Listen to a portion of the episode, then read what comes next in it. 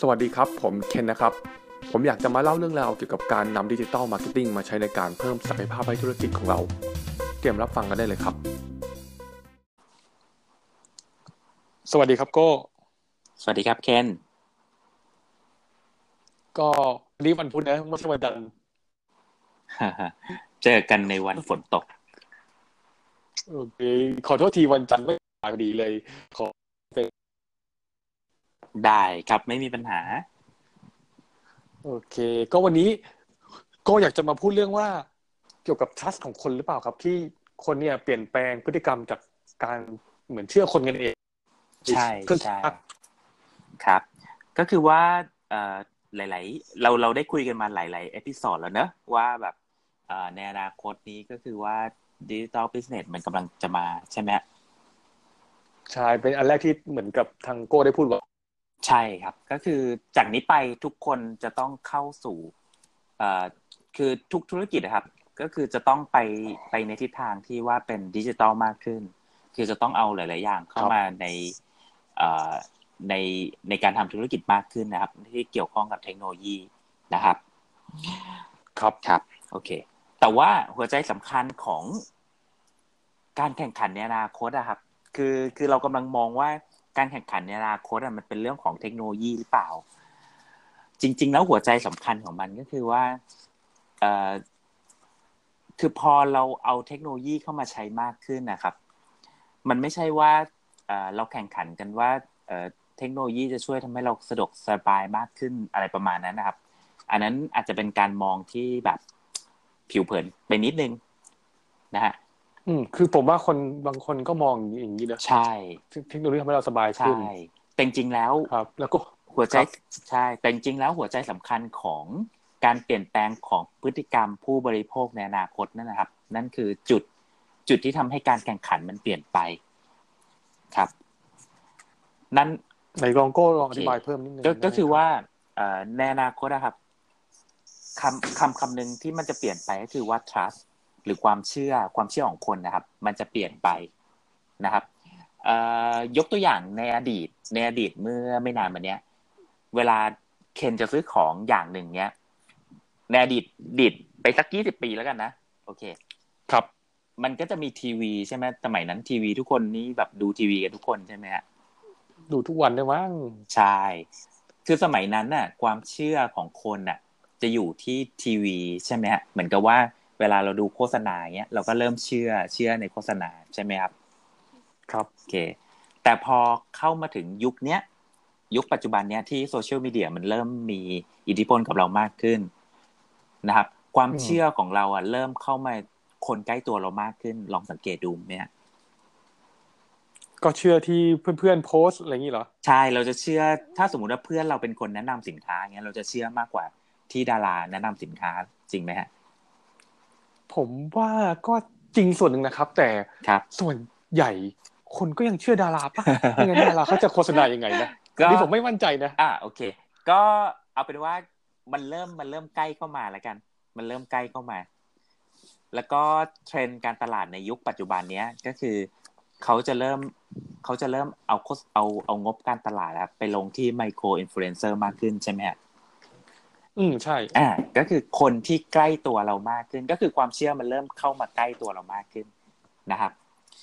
ครับ โอเค แต่ว่าในยุคอนาคตอะผมมองว่าในอีกไม่กี่ปีข้างหน้าเนี้ยความเชื่อตัวเนี้ย มันจะชิป มันจะชิปก็คือมันจะถูกส่งผ่านจากความเชื่อในคนไปเป็นความเชื่อในเครื่องจักรมากขึ้น คือ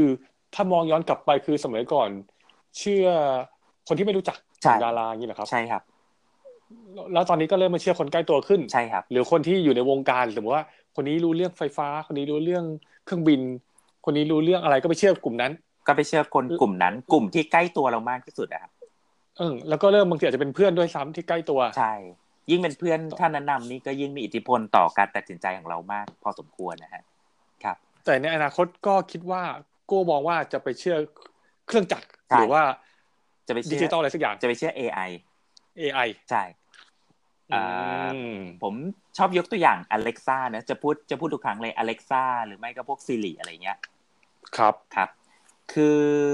เนื่องจากว่าในอนาคตเนี้ย เราจะเริ่มใช้พวกอุปกรณ์พวกเนี้ยมากขึ้น อย่างเช่น ครับ พวกลำโพงอัจฉริยะเนาะครับ อืม เอ่อยกตัวอย่างถ้าในอนาคตเรากำลังแบบสมมติเคนอยากจะไปญี่ปุ่นอย่างเงี้ย เคนอยากได้ ครับ ตั๋วเครื่องบินที่ราคาถูกที่สุด เคนอาจจะบอกเอออเล็กซ่าช่วยหาตั๋วเครื่องบินที่ถูกที่สุดให้หน่อยเนาะ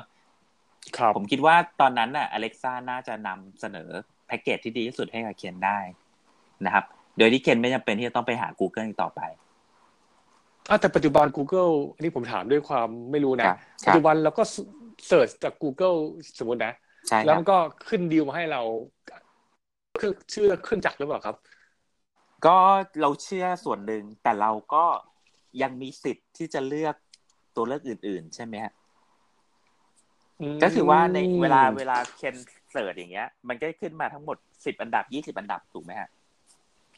ครับ อ่าแต่ว่าในอนาคตถ้าสมมุติว่าเรื่องของ voice เนี้ยมันเริ่มมีอิทธิพลกับเรามากขึ้น นั่นหมายควาคมรับ ว่า เคนจะไม่มีสิทธิ์เลือกอันดับที่สองหรืออันดับที่ถึงอันดับที่ยี่สิบเลย คือว่าจะต้องเป็นเหมือนกับสิ่งที่เราบอกแล้ว Alexa หรือ Google Home อะไรมัน มันโปรเซสให้เราอะว่าอันนั้นดีที่สุด ใช่ แล้วสำหรับเรานี่แหละครับ ใช่ แล้วความเชื่อมันจะเริ่มชิปมันจะเริ่มเปลี่ยนไปอยู่ที่เครื่องจักรมากขึ้น เพราะว่าเอ่อแน่นอนว่าในสมัยเนี้ย เวลาเราเจอเพื่อนเราใช้อะไรเงี้ย เราก็อยากจะใช้ตามใช่ไหมฮะ ครับ แต่ว่ามันก็อาจจะไม่ได้เหมาะกับเราทุกอย่าง อย่างเช่นเพื่อนใช้ครีมตัวเนี้ยดี แต่ตัวเราอาจจะไม่ได้ดีก็ได้นะครับ ครับ แต่ในอนาคตที่ข้อมูลของเราอ่ะพฤติกรรมของเราไปอยู่ในเอ่อในโลกดิจิตอลหมดแล้วอย่างเงี้ยก็คือตัวปัญญาประดิษฐ์พวกเนี้ยมันก็สามารถโปรเซสแล้วก็นำเสนอสิ่งที่เหมาะกับเราได้มากที่สุดออกมาครับ อืมคือก็มองว่าตัว AI เนี่ยมันจะวิเคราะห์เราด้วย ใช่ครับ เทียบกับสถานการณ์ ใช่ครับ แล้วก็จะคิดว่าให้โซลูชันที่ดีที่สุดออกมา ใช่ คือช่วงแรกเราอาจจะยังไม่ได้เชื่อหรอก แต่ว่า อืม พฤติกรรมเรามันจะเริ่มเชื่อไปเรื่อยๆ ไปเรื่อยๆ โดยสินค้า ครับ ที่โดยโดยสินค้าที่เป็นสินค้าที่แบบเอ่อไม่ต้องตัดสินใจเยอะอะครับ มันจะเริ่มมันจะเริ่มถูกถูกถูกเปลี่ยนไปก่อน อย่างเช่นสมมุติว่า อืม เป็น product หรือสินค้าหรือบริการอะไรดีตรง อ่า เออ อย่าง ก็ว่าที่มันเป็นตัวอย่างที่ชัด อย่าง เจน เช่น หน่อยอะครับ ถ้าชัดเจนก็อาจจะเป็นเรื่องของเอ่อสินค้าที่เราอุปโภคบริโภคทั่วไปก็ได้ ครับ สมมติว่าผมอยากจะซื้อนมเหรอ อ่าซื้อนมก็ได้ ซื้อนม ได้ไหม ก็มันจะเริ่มต้นจากสินค้าที่เราที่เราที่เราอยากจะเราเราต้องเราเราไม่ได้เลือกมากอะครับ เราไม่ได้สนใจในอะไรรายละเอียดมากมายอะไรเงี้ย ก็เราก็จะเริ่มเชื่อ แล้วก็เริ่มที่จะให้เครื่องจักรพวกเนี้ยทำงานแทนเรานะครับ อืมผมก็พอเห็นภาพนะ อย่างเช่น นะ อย่างนมผมซื้อที่ผมซื้อ หลายอันนี้ผมซื้อไทยเดนมาร์กผมซื้อเมจิ ผมซื้อ อะไรนะหนองโพบ้าง ผมก็ไม่ได้ซีเรียสหรอกซื้อไปเรื่อย ใช่ ผมก็ไม่ได้ซีเรียสนะขอให้มันไม่เสียแล้วกัน ก็เราอา แล้วจก็ จะ ผมอยากกินรสจืดอะไรอย่างนี้ใช่ไหมครับ ใช่ เราจะให้เงื่อนไขไปก็ได้ว่าอ่าอเล็กซ่าช่วยบอกหน่อยว่านมที่ไหนราคาถูกที่สุด อ่าอเล็กซ่าก็อาจจะ ครับ บ อกมาว่า เนี่ย นมหนองโพที่คุณกินอยู่ทุกวันเนี่ย ตอนเนี้ยขายที่โลตัสนะราคาเท่านี้เท่านี้ถูกกว่าที่อื่นเท่านี้เท่านี้ประมาณนั้นนะครับ อืมก็อย่างที่พี่โก้ว่าคือว่าทางเล็กซ่าก็ต้องมีข้อมูลที่เพียงพอในการที่จะมาตอบคำถามเราเนอะ ใช่ ไม่งั้น เขา ก็จะไม่น่าเชื่อถือ ก็เอาข้อมูลมาจากไหน ก็เวลาเราจ่ายบัตรเครดิตอะไรเงี้ยมันก็อาจจะข้อมูลก็อาจจะวิ่งเข้าไปในในคลาวหมดแล้วใช่ไหมฮะ ครับ เขาก็รู้หมดแล้วว่าเราซื้ออะไรเป็นประจำเราชอบสินค้าประเภทยังไง คือ คือในอนาคตเขารู้หมดทุกอย่างอยู่แล้วฮะ อ๋อแล้วก็รู้กระทั่งว่าซัพพลายเออร์ด้วย ใช่ คือรู้ตัวเราว่าเราต้องการอะไร รู้ ใช่ ข้อมูลของซัพพลายเออร์อีก ใช่ แล้วเขาก็แมปกันเอาวิเคราะห์อย่างเงี้ยนะ ก็คือ อืม ซัพพลายเออร์จะส่งข้อมูลให้กับ Alexa เองครับเพราะเขารู้ อืม เพราะเขารู้ว่าในอนาคตการแข่งขันมันไม่ได้อยู่ที่เรื่องของ Big Data หรือ AI ที่เรากำลังคิดกันอยู่ปัจจุบันแล้วฮะ ครับ มันอยู่มันอยู่ที่เรื่องของอินเทอร์เฟซเรื่องของอินเตอร์แอคชั่นระหว่างคอมพิวเตอร์กับคน อืม ตรงตรงนี้มันจะ แต่ เป็น ผม ประ ก็ เด็ มอนงว่า ใช่ ครับ อ่ะ แต่ผม ม อง ก็ มอง เห็นด้วว่ายกับ ไง โก้เรื่องนี้นะครับ เรื่องเกี่ยวกับว่าเสียงโดย สลาเนอะ แต่ อืม แต่ทูอื่นนี่ผมยังไม่มั่นใจนะกูก็ อ่า แว่นตาหรืออะไรนี่ผมไม่มั่นใจแต่อเล็กซ่าผมว่ามันเป็นสิ่งที่น่าจะต้องมาภายในสองสามปีเนี้ยเร็วกวันนั้นด้วย ใช่ใช่ ก็เอ่อคราวก่อนหน้าเนี้ย ที่ผมได้เคยอธิบายไปว่าองค์ประกอบของดิจิ t a ลบิสเนสมันอยู่ที่สามส่วน ก็คือหนึ่งเรื่องของอินเตอร์คอนเน i ชันนะครับ การเชื่อมต่อนะครับ ครับ มันเป็นยุคที่หนึ่ง แล้วก็ต่อมาก็คือยุคที่สองก็คือ intelligence ก็คือในเรื่องของ Data เรื่องของ AI นะครับ เรื่องของการวิเคราะห์ข้อมูลนะครับ แล้วก็เอ่อสเต็ปถัดไปมันจะเป็นเรื่องของ interaction ระหว่างคอมพิวเตอร์กับกับตัวเราอะครับ กับตัวมนุษย์นะครับ เรา ครับ ตอนเนี้ยเราคิดว่าการแข่งขันนะมันอยู่ในยุคที่เรียกว่าใครทำ AI ได้ฉลาดได้ได้ดีที่สุด เราวิเคราะห์ข้อมูลได้เยอะที่สุด คนนั้นจะเป็นผู้ชนะ ตอนนี้เรากำลังคิดอยู่อย่างนี้อะไรเงี้ยครับ ครับ แต่จริงๆแล้วไม่ใช่ เพราะว่าในอนาคตผู้ที่ชนะ ก็คือคนที่เป็นอินเทอร์เฟซระหว่างเอ่อเครื่องจักรกับมนุษย์นั่นแหละจะเป็นผู้ชนะในในเกมการแข่งขันในอนาคตนะครับ อย่างนี้ผมมองในแง่ของอย่าง SME หรือว่าเจ้าเล็กๆ ที่ อืม ไม่ใช่ Google หรือว่าไม่ ครับ ใช่ Amazon นะที่จะทำ ครับ Alexa ได้ แล้ว ครั เรา บ จะทำยังไงได้ครับ เราก็ไม่สามารถที่จะผลิตตัวอินเทอร์เฟซนี้ได้สิครับโกโก็แนะนำ อ่า ว่าเราเราทำยังไงได้บ้างในสถานการณ์แบบนี้ครับ อ่า ที่จะเตรียมตัว อันนี้ถ้าพูดถึงเตรียมตัวนี่ผมก็ยังผมก็ยังไม่มีไอเดียนะ แต่ว่าผมอยากจะขยายความเรื่องของผู้ชนะในเรื่องของอินเทอร์เฟซนิดนึงนะครับ ครับ ก็ยกตัวอย่างสมมุติว่า ตอนเนี้ยที่มันแข่งขันกันเยอะ ๆ ก็คือมี Apple ใช่ไหม Apple Siri ใช่ มี Alexa ของ Amazon นะครับ มี Google ใช่ไหม ครับ อ่าโอเค ก็คือเป็นเรื่องของพวกลำโพงอัจฉริยะทั้งนั้นแหละพวกเนี้ยโอเคนะครับ แต่เหมือน Alexa ก็ อ่ายั ยังนำอยู่หน่อยหนึ่งนะระดับหนึ่ง ก็เป็นไปได้ เป็นไปได้ว่านำอยู่ในระดับหนึ่ง ยกตัวอย่าง Alexa เป็นสมมุติว่าเราคุยแล้วเราใช้งาน Alexa แล้ว Alexa response เราได้ดีที่สุด ได้คำตอบที่ดีที่สุด เราจะใช้ Alexa เป็นหลักแล้วเราก็ไม่ใช้เครื่องมืออื่นถูกไหมฮะ ครับใช่ อ่าเราก็จะไม่ใช้ Siri แล้ว เราไปถาม Alexa ดีกว่า ได้คำตอบที่ดีกว่า ถูกไหมฮะ ครับ อ่าโอเค นั่นหมายความว่าผู้ชนะจะเป็น Alexa ด้วยทันที แล้วข้อมูลที่ Alexa ป้อนเข้าไป ที่ถูก select เข้าไป มันก็จะเป็นผู้ชนะครับ หมายความว่าข้อมูลอื่น ๆที่ที่ไม่ได้ถูกป้อนเข้าไป ก็คือจะจะหายไปจากโลกนี้เลยครับ อืม นั่คนรับ หมายความว่าดักการตลาดเนี้ย คือไม่รู้ว่าจะป้อนข้อมูลให้กับลูกค้ายัางไงแล้ว เพราะว่าเราไม่มีชันแนลในการให้แล้ว ยกตัวอย่างในในปัจจุบันเนี้ย สมมุติว่าเราเซิร์ชใน Google อย่างน้อยๆเราก็ยังขึ้นหนึ่งใน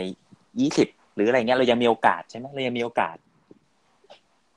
เรายังมีโอกาสเป็นเป็นเป็นออปชันให้กับทางผู้บริโภค แต่ว่าในอนาคตเนี้ย ผมยังนึกไม่ออกเลยว่าเราจะมีโอกาสที่จะเป็นอย่างนั้นได้หรือเปล่าอะไรเงี้ยครับ อันนี้ผมไม่แน่ใจนะครับเพราะผม อ่า ไม่ได้ศึกษาละเอียดมาแต่ผมเคยได้ยินมาว่า Alexa เนี่ย มันเหมือนจะเขียน ผมไม่แน่ใจเขาเรียกสกิลเหรอ ครับ หรืออะไรที่มันเหมือนกับว่าเป็น อือฮึ ฟังก์ชันใน Alexa ได้อะซึ่ง ครับ ไม่แน่ใจว่าเราจะมีโอกาสไปร่วมอะไรกับตรงนั้นหรือเปล่าหรืออาจจะต้องมีคนพัฒนาคล้ายๆแอ นั่ ป น ใน iPhone หรือเปล่า แล้วเรามีโอกาสไปผูกอะไรกับตรงนี้นี่ผมไม่มั่นใจนะ ก็ผมก็ไม่แน่ใจเหมือนกัน เพียงแต่ว่า ข้อมูลที่ Alexa pick up ขึ้นไปแล้วนำเสนอกับผู้บริโภคเนี้ย มันกลายเป็น final answer อะครับ คือมันไม่มันไม่มีออปชันเหลือให้กับผู้แข่งขันรายอื่นอะไรเงี้ยครับ อืมอืมอืม มันมัน ครั ก็ บ เลยกลายเป็นว่าการตลาดมันจะต้องเปลี่ยนเปลี่ยนเปลี่ยนไปเลยอะว่าว่าเราจะถ้าสมมติว่าคนเริ่มที่จะไปเชื่อ เชื่อเครื่องจักรพวกนี้มากขึ้น นั่นหมายความว่าแบรนด์แบรนด์อื่นจะไม่กลายจะไม่ได้เป็นตัวเลือกให้กับเขาอีกต่อไปอะไรเงี้ยครับ ครับ อืม อืม อันนี้ผมก็มีหนึ่งความคิดเห็นนะครับ เท่าที่เหมือนผมไม่ได้เป็นผู้เชี่ยวชาญด้านตัว Alexa เลยก็ตามนะ ครับผม ก็อย่างเช่น ผมว่าต่อไปอะคนมันจะเสิร์ชอย่างที่โก้บอกเสิร์ชทาง Google เขาไม่เสิร์ชแล้วอาจจะไปเสิร์ช Alexa มากขึ้นเพราะมันสะดวก ใช่ครับ ก็แค่พูด ก็เลยมันอาจจะมีบางอย่างที่มันเกี่ยวข้องกับเขาเรียกว่าอะไรนะ voice search อะไรพวกนี้เกิดขึ้นนะ อ๋อ แต่ ครับ พฤติกรรมมันจะ อย่างที่โก้บอก อืม แต่ว่าการเลือกพูดว่าขอเสื้อเออผมอะไรนะซื้อนม อืม ยี่ห้อนมยี่ห้อไหนที่ถูกสุดใช่ไหม ครับ หรือบางทีผมอาจจะถ้าผมชอบนมยี่ห้อนี้ผมอาจจะบอกว่านมโพ เอ้ย นมหนองนมอะไรนะหนองโพที่ไหนถูกสุด อือฮึ เราอาจจะพิกอัพชื่อแบรนด์ขึ้นมาในการที่จะเสิร์ชแล้วก็ต้องหาจากตรงนี้ครับ ก็ แต่ถามว่า เป็นไปได้เป็นไปได้ พฤติกรรมช่วงแรกๆจะเป็นอย่างนั้นแหละครับ ก็อาจจะเป็นไงเนี่ย แต่ว่า เป็นแรก ๆ เป็นอย่างนี้ ใช่ อาจจะแต่โก็บอกว่าไฟนอลแล้วมันจะไปถึงว่าเราพูดกลางๆนี้ป่ะครับ ผมมองว่าไฟนอลแล้วคนเราจะเริ่มขี้เกียจมากขึ้น แล้วก็จะเชื่อเชื่อในอันเซอร์สุดท้ายครับ ในคำตอบที่อเล็กซ่าบอกมา อืม โอเค ยกเว้นยกเว้นแต่ว่าเป็นสินค้าที่เราแบบเอ่อพิถีพิถันมากขึ้นเราอาจจะเราจะมีการค้นข้อมูลมากขึ้นนะครับ แต่ว่าสินค้าที่มันเป็นสินค้าทั่ว ๆ ไปเงี้ยมันจะเริ่มที่จะ เราจะเริ่มที่จะไม่ไม่ไม่ค้นหามันมากขึ้นนะครับ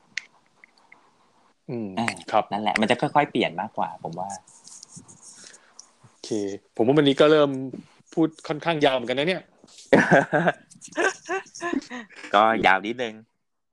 ให้เป็นข้อคิดไหมหลังจากที่ให้เรื่องให้ไอเดียเรื่อง trust จะเปลี่ยนจากคนไปเป็นแมชชีนละแต่เนี้ยเรื่องข้อคิดหรือเรื่องก็ตาม ก็มีไอเดียอยากจะให้ทิ้งท้ายไปไหมครับ ก็คือตอนเนี้ยเราอยู่ใน อืม ข้อคิดสำหรับคนที่ทำธุรกิจใช่ไหมฮะ ก็ใครก็ได้อย่าง ก็ หรือจะท ใครก็ได้ อ่าโอเค ก็ตอนเนี้ย ผมคุยกับคนมาเยอะมากเลย หลาย ๆ คน ทั้งคนที่เพิ่งจบมาใหม่แล้วก็คนที่แบบว่าทำงานมาสักระยะเนาะทุกคนเริ่มกังวลกับอนาคตของตัวเอง เพราะว่าสิ่งที่เข้ามานี่มันมันมันเร็วมากแล้วมันก็แบบ ไม่รู้จะไปสู้ยังไงอะครับมันไม่เหลือทางออกให้เราสู้แล้ว ำอืม มันก็ยังมีช่องว่างอยู่อะครับ ถ้าเรายังถ้าเราดิ้นรนต่อไป ผมมองว่า เราเรายังหาช่องว่างในการทำธุรกิจต่อไปได้ครับ โอเคโก้ก็ให้ให้ไอเดียว่ามันมีช่องว่างอยู่ไม่ มัน ย ยั อง ม มี แพ้ อยู่อย่าอย่าเพิ่งยอมแพ้ โอเค ไม่ใช่ให้เรา ครับ แบบว่าวันนี้เลิกทำงานแล้วก็ไปทำงานเกษตรสร้างปลูกสวนตัวเองอย่างนี้นะ ใช่คงไม่หรอก แต่ว่าอยากให้ทุกคนรู้รู้ว่าอะไรมันจะเกิดแล้วเราก็เตรียมพร้อมที่จะรับมันก่อนแล้วกัน ครับ โอเคครับ ก็ได้ไอเดียมาแล้วคราวนี้อาทิตย์หน้า เป็นวันจันทร์ใหม่นะ ได้ โอเค ครับผมงั้นก็ขอบคุณนะครับ โก้ ครับ ผมขอบคุณครับเคน ครับ ไว้คุยกันวันจันทร์ครับ ครับ สวัสดีครับ ครับสวัสดีครับ ครับ ขอบคุณครับที่ติดตามรับฟังเรื่องราวของผม หวังว่าจะเป็นประโยชน์บ้างไม่มากก็น้อยนะครับ แต่ที่สำคัญฟังเสร็จแล้ว อย่าลืมลงมือทำเลยนะครับ